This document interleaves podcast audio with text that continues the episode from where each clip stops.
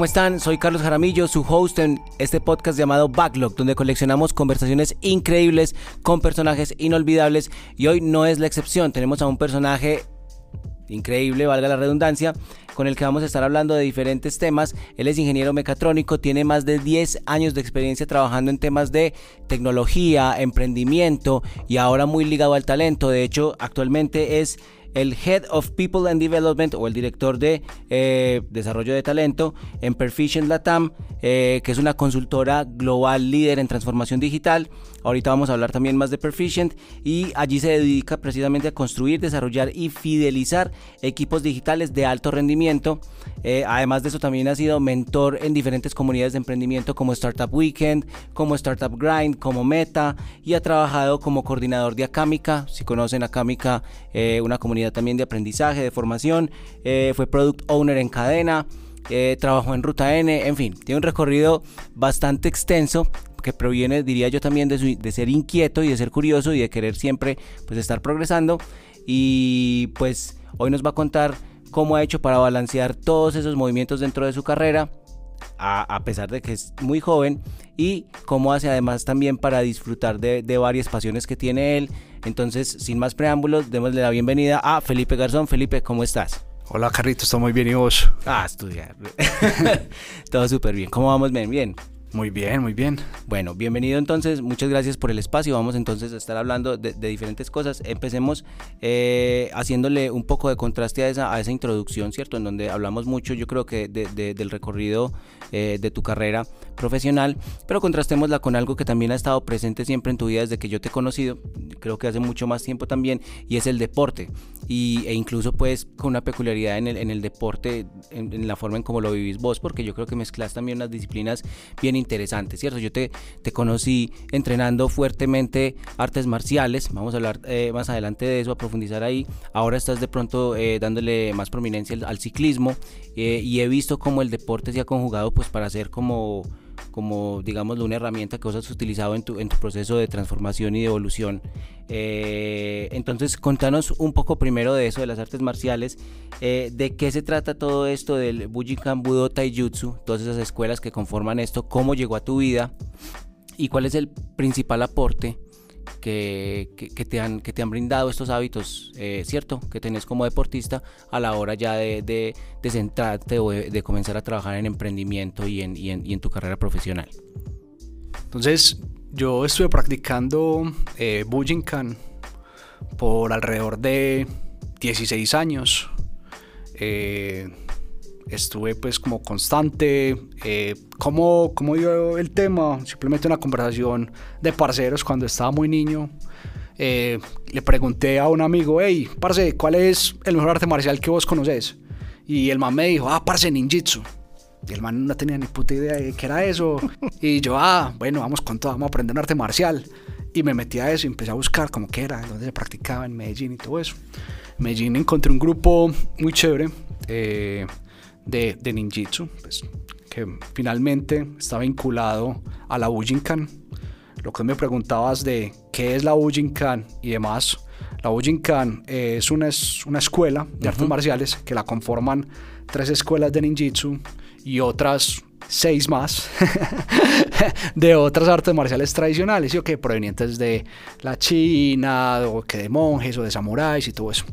Entonces, eh, mirando pues hacia atrás, como vos bien lo decías, eh, las artes marciales han sido como esa constante para mí, pero una constante que, se ha ido transformando también. Eh, digámoslo así que parece muy niño, fui hasta instructor y demás. por temas de la pandemia, un amigo nuestro muy cercano falleció y nos pegó, digamos, lo que a todos los que estábamos alrededor de él muy, muy duro.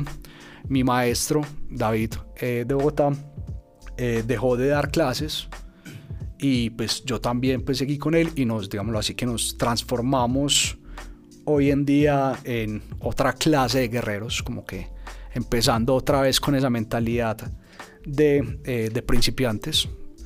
yo había practicado Jiu-Jitsu antes a la par de, de Bujinkan, entonces vuelvo al Jiu-Jitsu eh, y él también vuelve al Jiu-Jitsu, entonces fue como otra, o la de volver a empezar de nuevo, de pasar ser un décimo dan cinturón negro en unas artes marciales donde tenías cierto como reconocimiento, estatus, como se quiera decir, como un tal maestro a volver a ser un estudiante. Entonces, digamos que ha sido como uno de los cambios bien interesantes y bien provechosos pues para, para mi vida hoy en día. Y bueno, y, entonces, o sea, pero entonces esta vaina llega desde, desde niño, ¿cierto? Yo, yo me acuerdo que también, por una u otra razón, ¿cierto? Cuando uno era niño también se empeliculaba con eso. Yo, o sea, yo, hice unos cinturones de taekwondo, de taekwondo no me acuerdo nada. Mi experiencia más reciente con las artes marciales fue en la universidad, donde digamos que eso me, me, me metí en otro régimen o en otro protocolo de entrenamiento ya distinto. Eh, y una de las enseñanzas más, más, más profundas Cierto que pareciera pues algo súper sencillo, pero cuando uno, uno va leyendo entre líneas, encuentra y encuentra, y, nos lo decía el profesor, y era que, que las artes marciales e, era algo de entrenamiento grupal, pero de crecimiento individual, ¿cierto? O sea, porque al fin y al cabo no importa que vos estés entrenando ahí 20 horas con el otro compañero, es qué te, qué, te quedó de eso que entrenaste, ¿cierto? ¿Cuánto, cuánto creciste a nivel personal? Súper. Entonces, las artes marciales llegan y cómo se van volviendo parte de la esencia de lo que es Felipe y, cómo haces para mantenerlo también incluso, o sea, porque yo, yo, me acuerdo cuando yo empecé a trabajar, pude mantener ese entrenamiento un año, un año larguito, después de eso empecé a perder el contacto con los compañeros con los que entrenaba, en los eventos, ¿cierto? y obviamente son excusas, son excusas, pero son excusas que a veces van apareciendo como como prioridades en la vida? ¿Cómo, cómo has hecho para mantener todavía ese balance? Sí, para mí, mm, yo creo que más allá de, de, los golpes, que yo creo que ese es como el primer acercamiento que tienen las personas con el tema de los artes marciales. Ay, bueno, es que yo me meto a artes marciales para cascar a la gente. grande que de pronto detiene a mucha gente de empezar. Exactamente. y que, madre, no es que yo, ¿por qué me ir allá a que me peguen?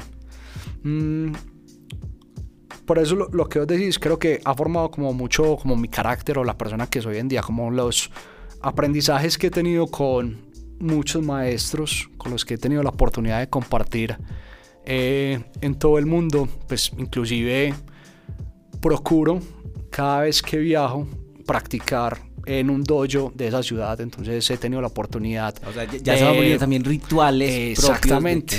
Y una forma de, de, conocer esa cultura esa cultura propia. Entonces cuando viví en Inglaterra un tiempo, estuve entrenando allá, cuando tuve la oportunidad pues, de hacer un Eurotrip, estuve en varios países entrenando, en Japón, como con muchas personas, todo el tiempo alimentándome y teniendo diferentes puntos de vista.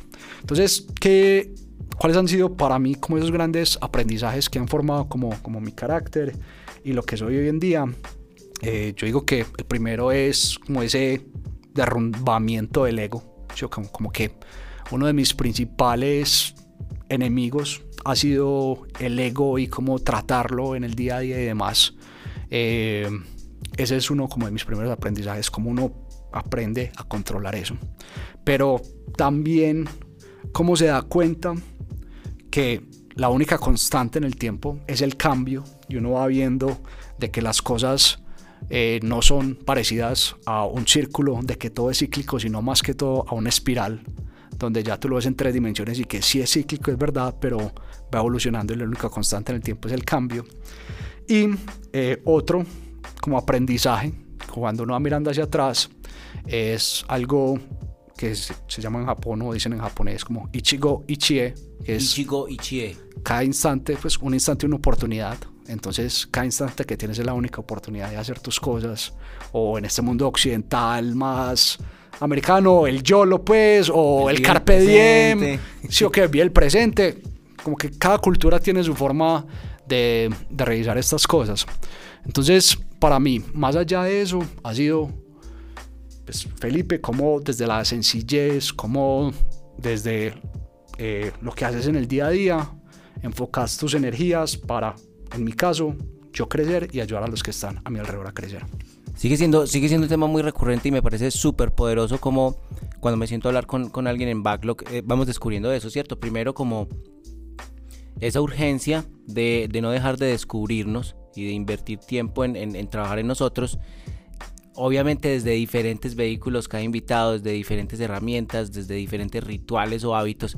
Y, para vos, exacto, cómo las artes marciales también van tomando esa forma y te van llevando, o sea, me parece muy poderoso el tema de la destrucción del ego que decís, o bueno, o, de, o por lo menos estar siempre eh, manteniéndolo a raya a, través de lo que te ha dado las artes marciales, es, es, es sin lugar a dudas, pues muy, muy poderoso y, y algo con lo que yo tengo muchos puntos de contacto también de, todo lo bueno que me ha dejado a mí el deporte y, de todo lo que lo extraño de pronto en este momento también de mi vida, porque, porque, por lo que decía, porque muchas veces encuentro excusas para, para, para no darme ese tiempo, para no dármelo a mí, a pesar de ser tan consciente de todo lo bueno que trae. Vamos entonces a, a, seguir caminando. El deporte obviamente empieza a, a, forjar ese diamante en bruto que es Pipe, eh, y Pipe se empieza a acercar, curioso, eh, al emprendimiento, ¿sí o no? Y desde ahí yo creo que también fue donde, donde nos conocimos y, quisiera hacer también como dar un poco de contexto antes de, que nos sumerjamos en, en, ese tema, pero pero bueno, y antes de empezar te, lo contaba así, ¿cierto? Eh, temas como los que han pasado en el mundo, ¿cierto?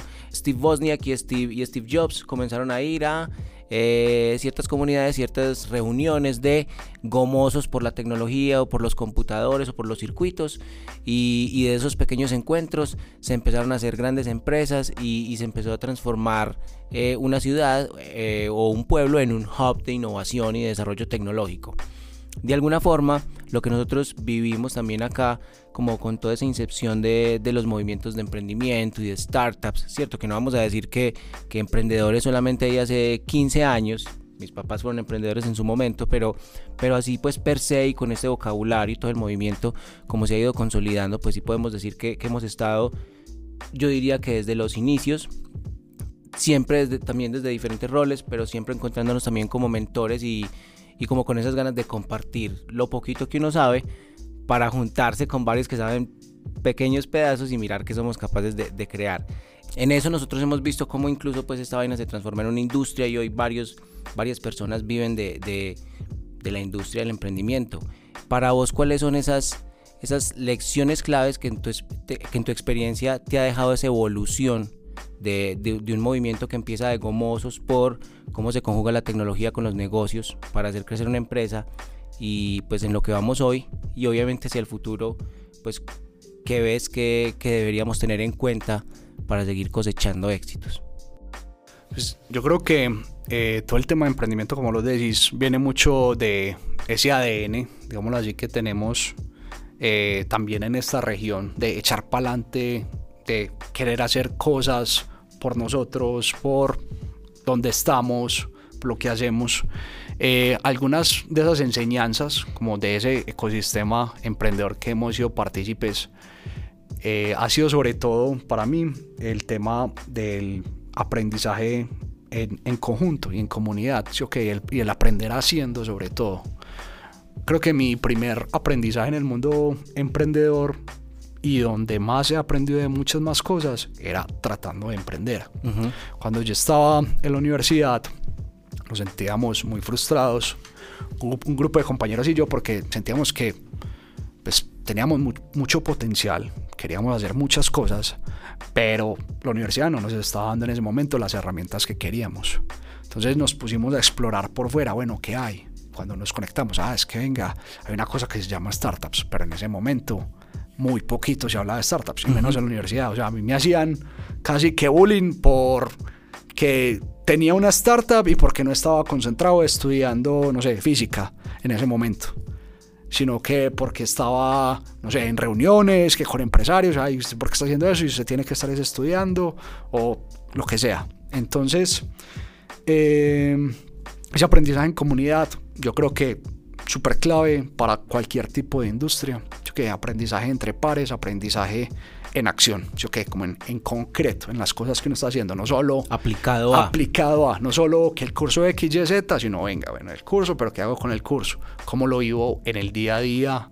¿Cómo lo aplico para mis saberes? Ese es el primero.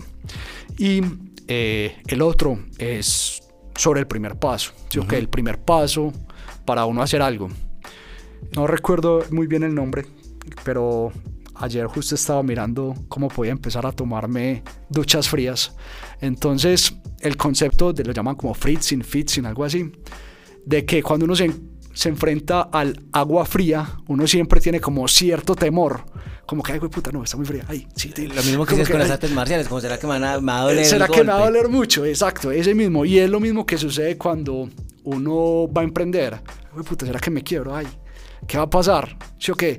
Ay, es que mi responsabilidad es esto, lo otro. Entonces, al estar uno cada vez más expuesto a ese momento de la agua fría, digámoslo así. De, de incomodidad. De incomodidad, uno se puede atrever cada vez más a dar ese paso ese primer paso, que es el que detona todo el resto de cosas por detrás. Estás haciendo muy bacano un paralelo entre, entre, ¿cierto? Entre emprender, que lo podríamos definir como esa actividad de empezar un negocio, una empresa, pero desde otra óptica y es, es una actividad de aprendizaje constante.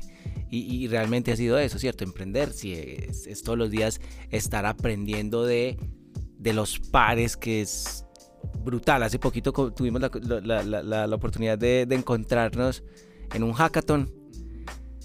Curiosamente estaba un montón de gente que también conocemos desde hace, ¿cierto? Desde hace rato.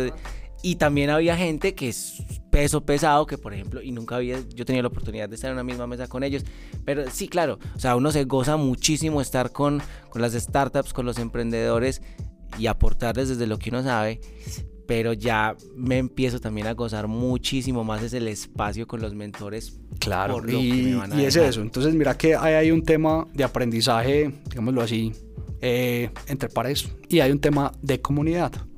Que, que nada de eso eh, hubiera iniciado si uno no se hubiera atrevido a dar ese primer paso. ¿sí o Ese primer peldaño que a veces le cuesta a uno mucho tomar la decisión, lo hago o no lo hago. Listo. También es conectándolo con, con las artes marciales, un golpe. O sea, yo puedo decir que a mí la persona que más duro me ha pegado en mi vida, que me ha hecho llorar, ha sido un profesor. Eso que, como que, pucha, y si lo hago allá en un, pues en un ambiente controlado y demás, pues en la calle puede que me vaya un poquito mejor cuando tenga que enfrentarme en una situación de peligro real. Uh que Entonces es como, como todos los días yo me puedo enfrentar de pronto a esas situaciones no tan cómodas para mí, donde puedo aprender algo de eso, que me mantienen un poco más humilde, que me mantienen mi ego, digámoslo así, al borde. Entonces, las artes marciales, hoy en Jiu-Jitsu no soy cinturón negro, estoy aprendiendo también como un montón de compañeros, soy cinturón azul, pero un cinturón blanco que va antes del azul, muchas, muchas veces a mí me ha sometido, me ha cascado y bueno, y sigue, pero está en cuestión de uno aprender y aprender rápido de las situaciones, yo que no quedarse ahí en ese fallo y volver y continuar y darle de nuevo y darle y darle. Súper. Y vamos a volver a ese tema que acabas de mencionar, específicamente, exacto, también lo que uno aprende eh, tras cada combate. Eh, pero antes de eso, sigamos con el tema de la comunidad, ¿cierto? Vos resaltas mucho el poder de las comunidades, de crear comunidad desde lo que haces incluso hoy como, como Head de People and Talent. Eh, backlog también es de alguna forma ese reflejo de, hey, creemos en la innovación abierta y sabemos que la innovación abierta va, va a acelerar muchas de las cosas a las que queremos llegar, entonces empecemos a conectar también a través de este medio, eh, que es un podcast. Eh, en tu opinión, ¿qué es algo que vos hayas podido lograr aprender al ser parte de una comunidad, pero que nunca hubieras podido aprender si, si lo hubieras experimentado por fuera de ese grupo?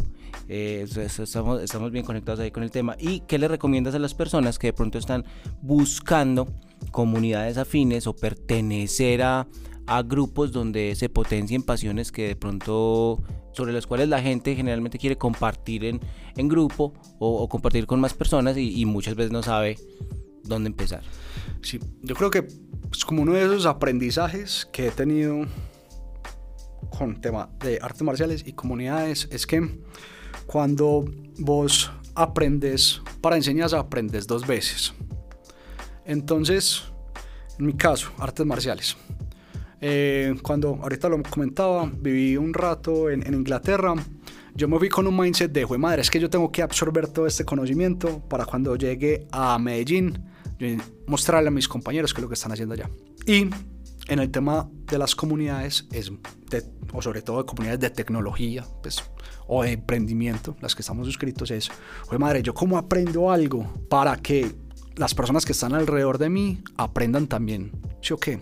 Y se exijan, o sea, como que suban a otro nivel. Exacto, Si todos subimos a otro nivel, pues yo, por consecuente, voy a hacer y voy a subir a otro nivel. Entonces, hace poquito decía un profesor de, de artes marciales, él fue campeón múltiples veces pues de, de Jiu-Jitsu y demás, se llama Cyborg. Se llama Cyborg. y el man decía, no, es que yo no tengo escuela, yo no tengo nada. yo me dediqué a formar 5, 10 manes, cinturones negros, para que esos manes me cascaran y yo tenga, tener que ser mucho mejor que ellos. Es, muchas veces así. Yo que como que, bueno, ¿cuál es ese promedio de las cinco personas que uno es? Uno cómo escoge, cómo empodera a esas cinco personas que son con las que uno comparte, se han escuchado pues como esa teoría para que uno sea pues como mejor, uno como hackea ese sistema. Y que a veces incluso está bien entender que hey, hay unos que están bien donde están, no quieren moverse, pero que eso no significa que vos pues tengas que quedar ahí. E, exactamente. Entonces una, una comunidad para mí es eso, para mí es una agrupación de personas que quieren crecer frente a un tema en específico, que, que quieren adquirir conocimientos y compartir de ellos. Hoy en día pues, emprendimiento, de tecnología, eh, pues, de gestión humana, ahora con, con People First, que les cuento un poquito más. Son como algunas que, he tenido y he podido ser parte. Muy bien, exacto. Y, hablas de, pues, eh, eh, de, de, incluso nichos ya, ¿cierto? Entonces, exactamente esto. Ahora estás trabajando en equipos, ¿cierto? Y estás trabajando en desarrollo de talento y tuviste la oportunidad también de comenzar un podcast frente a eso. ¿Cómo se van conjugando esos nuevos proyectos y, cómo sentís que la tecnología te va habilitando de pronto para, para jugar más en cosas que, que vas descubriendo que te apasionan? Mm, como lo dije ahora, yo soy como demasiado curioso en muchas cosas. Entonces tengo miles de hobbies, que no todas las comunidades, como las que las que he tenido la fortuna de pertenecer, eh, son netamente de tecnología o por interés también tengo pues un club de juego de Warhammer. vamos a hablar más adelante. Entonces, creo que la tecnología es una muy buena herramienta eh, para, pues, obviamente, conectividad, estar ahí presente, yo que no estar ahí, pero también para la escalabilidad, ¿sí o que Como una de las formas donde uno encuentra más comunidades o si vos estás interesado en suscribirte a alguna, súper recomendado Meetup para, para eso, sí, que pueden haber temas de Python, de por ejemplo Colombia JS, que es súper conocida en temas de tecnología. Es una forma de acercarse y darle visibilidad a estas cosas que están pasando muchas veces dentro de la ciudad y uno no se da cuenta y que uno se puede vincular pues fácilmente a ello según el tema de interés que uno tenga. Hemos hablado también en otros episodios que obviamente si ustedes dominan otros idiomas, otros lenguajes, si saben hablar inglés, por ejemplo, pues van a tener también el poder de acceder a estas comunidades más fácilmente. Sin embargo, que esto no los detenga. La invitación sigue siendo a que ustedes aprendan a hablar inglés, pero que también entiendan que hoy, eh, pues Internet, por ejemplo, las tecnologías de la comunicación hacen posible que existan comunidades de lo que a nosotros se nos ocurra también en nuestro idioma nativo. Entonces búsquenlas también. Muchas veces eh, nos sesgábamos o, nos cohibíamos porque pensábamos que, uy, en, mi territorio o en mi ciudad, pues no, no, no voy a tener con quién encontrarme. Pero yo creo que hoy esos límites trascienden pues a, a, un espacio global gracias a la conectividad que tenemos. Total, por ejemplo, Discord es una de esas herramientas que full propulsan pues el tema de comunidades y demás. Entonces, eh, con las herramientas que hoy en día hay, digamos que uno podría trascender no solo al tema local, sino también internacional, que hay sus propias comunidades que tienen sus propios ecosistemas, por ejemplo Toplink en el caso eh, de Global Shapers, que tiene su propia eh, plataforma, pero hay muchísimas más. Muy bien, vamos, vamos a hablar sobre los juegos y cómo se complementa también esto con, con la práctica del deporte, pero antes de eso, eh, vámonos a un, tema que, también nos apasiona bastante a los invitados de Backlog y, y, a las personas que nos escuchan y es el tema de los viajes. Pues también has tenido la oportunidad de, de, viajar eh, a diferentes partes del mundo, a bastantes partes del mundo. Tuviste la oportunidad también de vivir en Inglaterra, has estado en Japón. Eh, si tuvieras que hacer un top 3 de esos lugares, y no, no, no lo llevamos a nivel macro, sino esos pequeños lugares, ¿cierto? Eh, dentro de las ciudades. Tres lugares que hayas conocido que para vos son los mejores y tres que todavía digas, uy, me faltan por conocerlos, pero están ahí en esa bucket list. Pues yo creo que para mí número uno Japón. Yo que para mí... ¿Pero qué de Japón, por ejemplo, específicamente? Pero yo, yo, ahí creo que es un tema como muy sesgado y muy personal. Claro, exactamente, para mí, opinión. El, el, momento pues que fue como uno de los sueños de toda mi vida eh, fue haber estado con el maestro del arte marcial de Bujinkan, pues que, que practicaba con Hatsumi Sensei, eh, ahí entrenando con él, de la mano de él, porque eso pues digamos que es una sensación indescriptible, ¿sí que es como que... Es un hito. No, y no solo eso, pero es algo muy, muy curioso, como energéticamente, pues como creas o no creas en esto, es como que de las personas que vos te sentás al lado de él y te da tranquilidad, sin importar quién seas. Entonces es como que demasiado bacana esa energía y, sentir ese momento y más. Para mí eso fue como lo más top que he tenido pues en temas de viajes y demás. Ese, ese momento específico, entrar ahí al dojo, estar al lado de él. ¿Y, y el dojo está ubicado en qué ciudad de Japón? En Noda, pero la ciudad no tiene nada, o sea, tiene el dojo, literalmente. O sea, es como que no hay nada, no es nada fancy, es un lugar donde compartimos con muchas personas de todo el mundo el mismo arte y eso para mí fue pues como lo, lo top en mi lista de viajes. Súper. El segundo Mm, a mí particularmente me gusta mucho Ámsterdam. Sí, a mí también me gusta Ámsterdam. Eh, yo lo diría que sería como mi lugar para retirarme y vivir en un botecito de esos del, del canal. En los canales. Para mí, pues como que ese es el lugar ideal. Entonces, inclusive Ámsterdam ha sido como que un lugar ya recurrente, pero por ese hecho, como que me gusta ese ambiente que, que, se vive en la ciudad. Normalmente andar en bicicleta por todos lados es complique. Pues, o he estado pues como turista sobre todo, pero, pero ha sido. Y el tercero eh, ha sido yo creo que Bolivia. Ah, ha sido uno de los últimos viajes que tuve. Eh, Bolivia yo creo que es como uno de los secretos escondidos que tenemos en, en Latinoamérica. En, Latinoamérica, sí, sí, Uno dice, me, no... me, gusta, me gusta que estés diciendo eso después de lo que me había dicho al principio de Bolivia. No, Bolivia para mí también está en el top, en el corazón. Sí, yo creo que uno se va como que no, yo quiero ir por allá, no ver casas feas, esto, lo otro. Pero, por ejemplo, Salar de Uyuni y el desierto, pues como de, Salvador Dalí también queda allá. Eso es un como dos cosas espectaculares que como no ves en ningún otro lado, parte, en ningún otro lado, o sea, te sentís en otro lugar del planeta, literalmente. Yo siento, exacto, lo, mismo que vos mencionabas de, de, como ese estilo de vida, eh, o bueno, más que el estilo de vida, más de, de, de esa energía que, cierto, que te calmaba alrededor del maestro. Yo siento eso con las personas de La Paz, ¿cierto? Que de alguna forma también van a otro ritmo y que y que, y que me ponen en contraste a veces como el, el, afán o el acelere que manejamos en otras latitudes. Eso de La Paz y, y haber visto el lago Titicaca, eso es, eso brutal. Es, sí. Eh, después te comparto los otros dos míos, pero bien. Y, y, y, tres, cosas, tres lugares que vos digas, pues pucha, todavía me falta llegar allá. Mm, me gustaría ir mucho, pues tipo eh, Myanmar, Singapur, es como esa Más sudeste asiático. Sudeste asiático, pues ha sido como uno de, de mis sueños. Eh, ahora Argentina, sobre todo la Patagonia, que creo pues que este año voy a poder contarla a ver cómo, cómo nos sí, fue. Sí, sí, sí, estás, estás, estás armando. Sí, sí. ¿Para qué fecha? Nos vamos en septiembre a noviembre. Uh, wow, un ratico para allá, a ver. Nos vamos a tener que encontrar por allá. a la sí, sí, sí, sí, para que caiga. Ahora, sí, sí, te, hablamos, hablamos tras de cámaras de eso, pero sí. y otro lugar pues que aún me hace falta conocer. También algo de Centroamérica, pues como que me gustaría alguna isla de, del Caribe.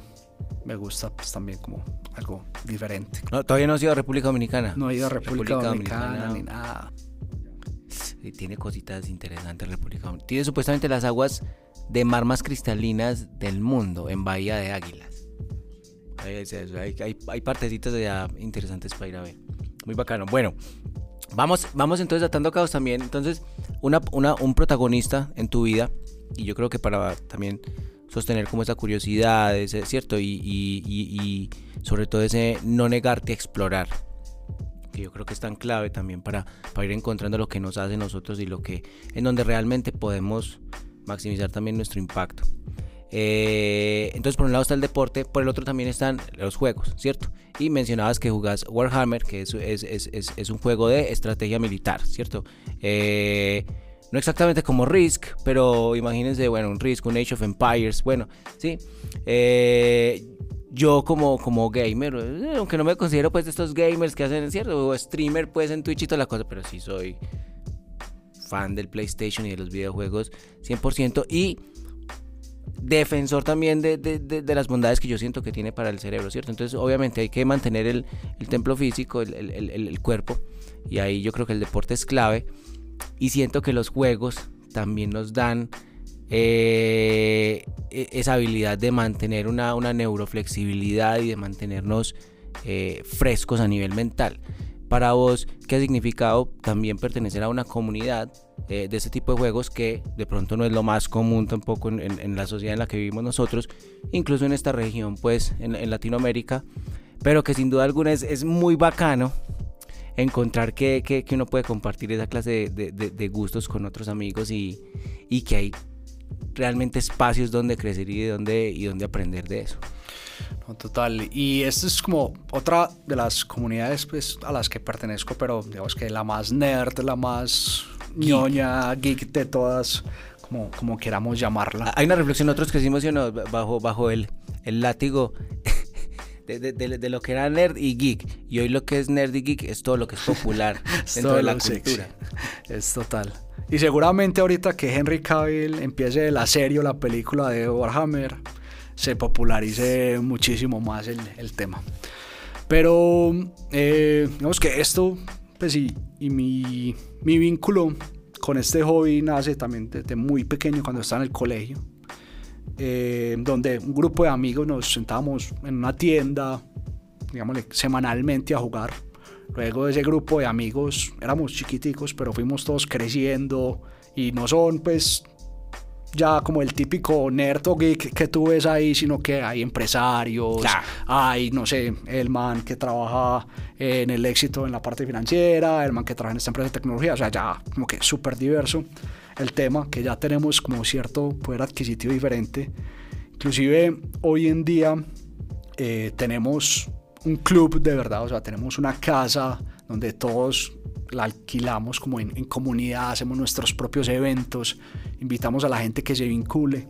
Y este año inclusive vamos a hacer uno de los torneos de Warhammer más grandes de Latinoamérica. Eh, pero en el pasado, inclusive pues, tuvimos patrocinadores como Celsia hace un par de años de uno de esos eventos. Increíble. Entonces. un, de Un, montón de, de nerds, ¿sí que alrededor de, de, un juego que nos ha enseñado muchos temas, sobre todo de creatividad, porque son unos eh, miniaturas que vos armas, pintas y luego jugás con ellas. Entonces, Exacto, es toda la otra faceta, es toda la parte artística de colección que hay con las minifiguras y luego toda la parte estratégica que hay del juego. Exacto, es, demasiado completo. Y si a eso le querés agregar tema de trasfondo y demás, o sea, yo creo que tenés muchísimo más amplio eh, que trasfondo que Harry Potter o cualquier cosa de estas comunes. O sea, puedes encontrar desde libros hasta videojuegos, hasta series, eh, todo hablándote de Warhammer de alguna u otra manera. Entonces, eh, sin duda va a ser algo que estoy segurísimo que se va a popularizar en los próximos años, que ha venido creciendo increíblemente. Eso es, lo que está pasando. Todas las franquicias viejas vamos a ver que, hayan construido universo, les ven el potencial del transmedia y las y las impulsan gigante, gigante. Entonces, eso es un mundo, un mundo gigante, gigante, pues demasiado bacano como ha evolucionado en los últimos años también, que no se quedan todos los días sacando cosas nuevas y demás. Inclusive, pues como relacionándolo ahora con un poco más de, temas de tecnología y demás, eh, el tema de la impresión 3D empieza a convivir con un tema tradicional de miniaturas que nada más podían ser forjadas en plomo inicialmente, luego en plástico, que era difícil eh, hacer pues como el cast. Ahora la impresión 3D mucho más asequible, entonces abre como mucho más el hobby, no solo al tema de pintura, sino que bueno, entonces a este man no le quiero poner la cabeza que me trae, sino que venga, le quiero poner la cabeza de John Cena, lo que sea, o de La Roca. Entonces me imprimo la cabeza de La Roca y se lo pongo y lo pinto. Entonces... Puedo tener mis Warhammer puedo Henry tener, Cavill desde antes. Exacto, entonces puedo tener mis Warhammer personalizados como yo quiero y me puede explotar otra faceta de ese hobby que tal vez no conocía antes o que no estaba vinculado desde un principio, como puede ser el tema de la impresión 3D o el diseñamiento, pues el diseño 3D y toda la vuelta. otro, ejemplo de cómo realmente las tecnologías empiezan a, a derribar barreras. Eh, pues cierto, eso, eso se ha vuelto ya como una frase de cajón, pero realmente la tecnología sí está democratizando el acceso a un montón de cosas que antes incluso no crecían lo que podían crecer o se quedaban de nicho porque no había poder de comunicación o de conectividad. No, total, total. Entonces lo, que nos hace es ahora exigirnos un poco más, eh, digámoslo así, en, en, el talento que tenemos que tener. como que el, en el talento para esta era eh, es diferente al que necesitábamos hace 5 o 10 años. Yo que ahora como que recurrimos y necesitamos de otro tipo de habilidades. Pero no todas. Hay unas habilidades que han sido y es algo también que, he venido como encontrando, las de toda la vida. Yo qué, comunicación, se va a necesitar comunicación. La comunicación por encima de cualquier cosa. como todos los temas relacionados con habilidades blandas, inteligencia emocional, todas esas cosas. sea muy bueno en eso. Pero lo difícil para uno poder ser bueno en eso es ser consciente de eso. En, en mi caso, ¿sí? okay, en mi caso, lo que yo me he dado cuenta es que cada vez que soy más consciente de qué necesito, o qué habilidades tengo me hacen falta relacionado con habilidades blandas, eh, puedo ser mejor. que no necesito ser un rocket scientist, ingeniero lo que sea, sino que son habilidades que se desarrollan desde la experimentación y son muy difíciles de entrenar, muy difíciles porque van inherentes a lo que vos sos como, como persona. Pero cuando las hagas conscientes las puedes desarrollar. Una habilidad técnica, pones a estudiar, que lo ejecutas, hacer las cosas y a medida de la práctica también las, las desarrollas. Y son difíciles de adquirir también. Pero las que son constantes, power skills, soft skills, las que van evolucionando, las habilidades técnicas. Incluso lo que vos decís, ¿cierto? A medida que yo, que yo pues eh, voy evolucionando en estas otras y, así, y, siendo consciente de, de, cuáles son mis fortalezas o, o, lo que me falta todavía por mejorar ahí, también me abre más fácil el tema de la empatía o de saber cómo desarrollo yo ese pensamiento sistémico, cómo encajo mejor y entonces obviamente consciente de mis límites o de mi alcance, pues saber cómo puedo interactuar mejor con la otra persona también y sí, y, Total. y hacer más sinergia o pues en lo que estás haciendo, que precisamente para eso vamos, pues unos equipos de mucho más rendimiento que los comunes. ¿Sí o no? Entonces ahora estás trabajando en Perficient eh, hablábamos al, principio que es, que, es, una consultora global líder en temas de transformación digital, pero pues hablemos un poco más de, de, qué va todo esto de Perficient, de qué estás haciendo ahora ahí eh, y de, cómo prepararse y por qué la respuesta sigue siendo invertir en la persona, aún en estos tiempos en donde estamos hablando pues de, disrupción, de inteligencia artificial y de todo lo que puede ser automatizado y eh, todo lo que nos puede quitar la máquina realmente. ¿No? Y ¿por qué siguen invirtiendo en la persona? Pues porque, digamos que eso, somos nosotros, ya somos el ser humano, no podemos dejar de creer en nosotros, porque allí estaríamos fregados. Eh, como Perficient hemos crecido mucho a partir inclusive de, comunidades, aunque no lo creas acá al interior de la compañía, tenemos diferentes comunidades de cada una de las tecnologías, porque yo no me las sé todas, ni soy el líder de, de esas comunidades, ni mucho menos, yo que cada uno es líder de en su expertise, pero ¿qué es lo que pasa? Dentro de la organización nos apoyamos y unos a otros nos esforzamos para que unos crezcan y que todos sigamos adelante. Yo simplemente, pues, ¿cuál digo que, que, es mi rol realmente allá? Pues soy un orquestador. Yo simplemente eh, promuevo los ecosistemas de crecimiento dentro de la compañía para que la gente pueda crecer de una forma más acelerada y sean realmente los protagonistas no solo de su trabajo, sino de lo que pueden hacer pues como en su vida. Entonces, eh, en Perficient, digamos que uno de los principales valores y lo que queremos es en la persona. Y ahí lo vas a ver, pues, si alguna vez te pasas como por las oficinas y demás, persona, persona, persona, porque fielmente creemos que eso es lo que nos diferencia de los demás, ¿sí o Como esa capacidad y ese talento que tenemos cada una de las personas que hacemos parte de esa compañía para eh, realmente traer y combinar un tema técnico, humano y hacer pues como realidad ese, ese impacto que queremos lograr. Y eso realmente es el negocio, ¿cierto? El, negocio no está, bueno, o, si ustedes han seguido los capítulos ya, ya, ya entienden que transformación digital no es solamente invertir en software o en tecnología, sino en mejorar la relación de las personas con la tecnología. Entonces al fin y al cabo es el negocio, es, es nosotros cultivamos y hacemos crecer talento para que ese talento técnicamente pueda dar unos resultados muy superiores.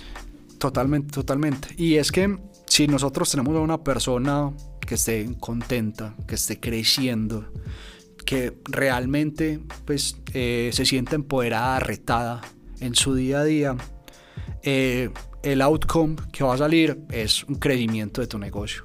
¿Sí o qué? Porque esa persona te va a sentar con unas ganas todos los días a hacer su trabajo, a ver cómo se desafía, cómo resuelve un problema o el otro.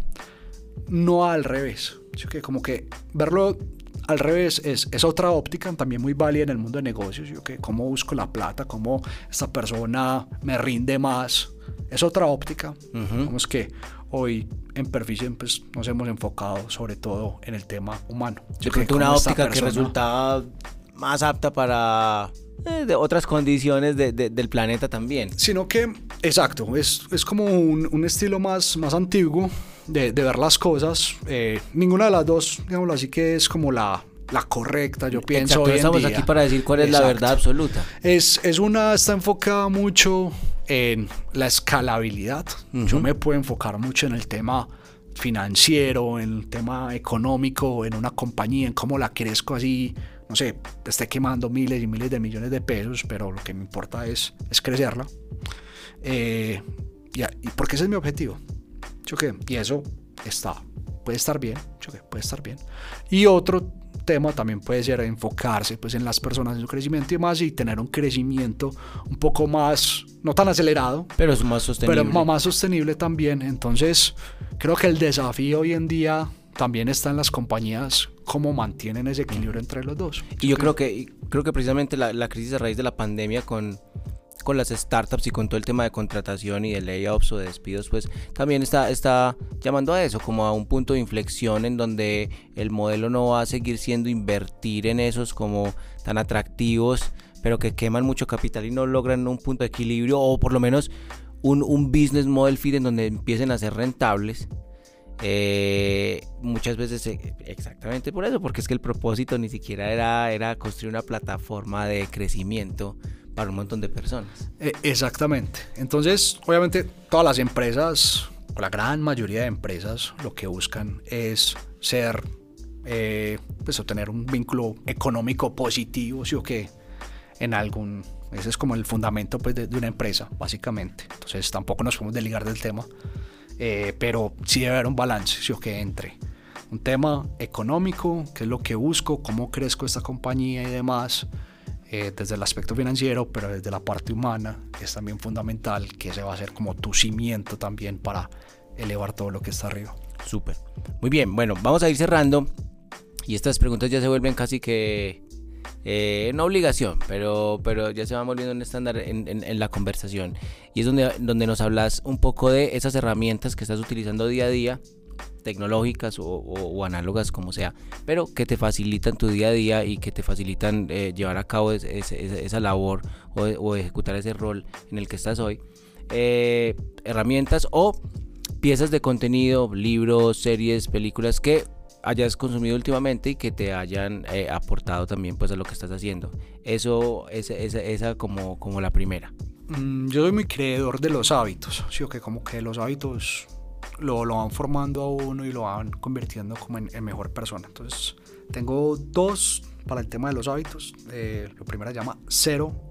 Con Cero llevo como dos años haciendo fasting, entonces me ayudan Es una, una aplicación. Es una aplicación. A manejar los tiempos. Eh, tengo como una meta personal de aprender portugués, entonces Duolingo. Duolingo. Ese es como el habit tracker ahí, ambas aplicaciones. Eh, en el día a día, en el trabajo no utilizo cosas como del otro mundo, sino que utilizo mi tablero Kanban, pues dentro de, de Planner para ver qué, qué, estoy haciendo, qué puedo hacer y toda la suite pues de... ¿Y el precio a nivel personal o de la empresa? De pues productivo, ya como a nivel productivo. Okay. Eh, a nivel personal, para mejorar temas de productividad, eh, hace poco eh, leí un libro que me gustó mucho, se llama Make Time.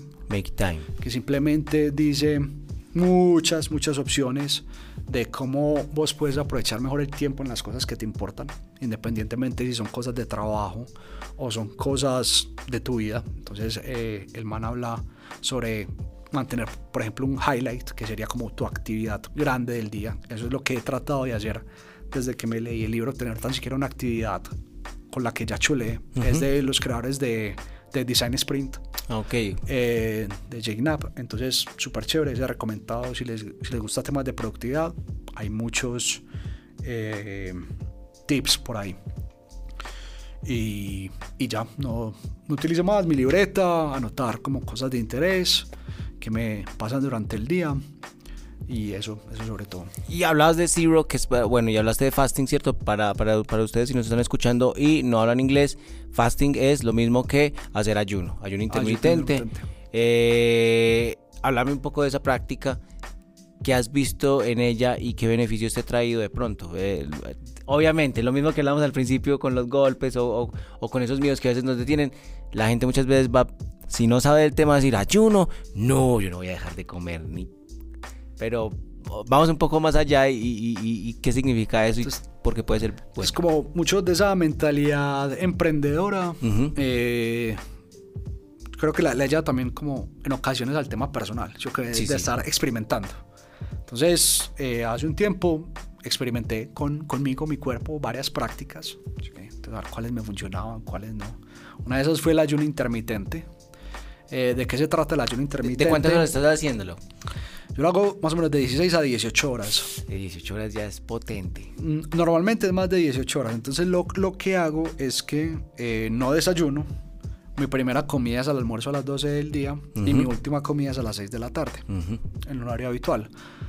En mí yo que veo que, que funciona y en qué se transforma eso, sobre todo en las horas de la mañana, tengo o entro mucho más fácil como en un estado de, enfoque o de flow. De atención. De atención en las cosas que estoy haciendo. Mientras si desayuno, pues de pronto eh, mis picos como de, dispersión son mucho más altos, por decirlo así. Entonces, en eso sobre todo creo que, que me ha favorecido el tema del ayuno. Súper. Y luego, ¿no te pasa que porque empezaste a comer muy tarde, te llenas muy fácil? Sí, normalmente el almuerzo me, me, lleno muy fácil. O sea, con, con, poquita comida me lleno en el almuerzo. Si llevo un periodo largo de hacer ayuno, inclusive, pues creo que... Para ahí, cuando rompes el ayuno, ya después cada cuánto empiezas a comer hasta las 6. No, normalmente como algo a las 3 de la tarde y después a las 6. Y listo. Sí, yo creo que el tema del hambre uno lo, lo empieza a manejar como con el tiempo. Eso se pierde. Uno se acostumbra. Uno se acostumbra fácilmente a ese tema. Muy bien, sí. Eh, yo he intentado ayuno intermitente máximo 16 horas. Todavía tengo que, digamos, lo que es el más juicioso, midiendo cuál es el outcome, a ver si sí vale la pena o no. Pero, pero, pero, pero, pero sí siento eso, sí siento como el tema de la atención me enfoca, me enfoca, me enfoca, diría yo. Muy bien, Pipe, muchas gracias por compartirnos todo esto. Para cerrar, también todas las personas que nos están escuchando y quieren saber más de Felipe, entonces, ¿dónde te pueden encontrar? ¿En qué redes sociales te pueden seguir? Si quieres que te sigan, qué proyectos tenés andando eh, y que, nos quieras invitar. Eh, todo tuyo el espacio. Gracias, Carlitos. Mira, eh, en todas las redes sociales me pueden encontrar como Felipe Garzón C. sobre todo soy muy activo en LinkedIn, hablando sobre temas de gestión humana en tecnología, que esa es la invitación que los quiero, les quiero hacer. También tengo un podcast que se llama People First, que pues, lo hacemos con John Garcés, donde hablamos sobre muchos temas de gestión humana en tecnología, valga la redundancia, hablamos sobre cultura, sobre temas de salud mental, reclutamiento en la industria eh, que normalmente pues estamos suscritos. Y adicionalmente a eso, pues estamos lanzando nuestra comunidad de gestión humana en tecnología. La idea es que todas las personas que hagan parte de equipos de recursos humanos, de people, de reclutamiento, eh, puedan crecer como ya es habitual para nuestros equipos de tecnología. Digamos que en gestión humana no es eh, muy habitual hacer este tipo de prácticas, pero en otras partes, como lo vimos, como desde un simple juego, como Warhammer, la comunidad que tenemos, como en temas de, no sé, JavaScript, como en temas de emprendimiento con Startup Grind, ahora pues tenemos otra opción nueva, como hacerlo en People First. ¿Y dónde pueden encontrar esa comunidad?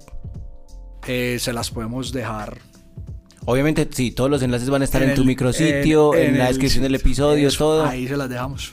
Bien, listo. Bueno, muchachos, entonces, eh, pues no siendo más, nos despedimos. Eh, de nuevo a Felipe, muchas gracias por estar con nosotros en un episodio de Backlog.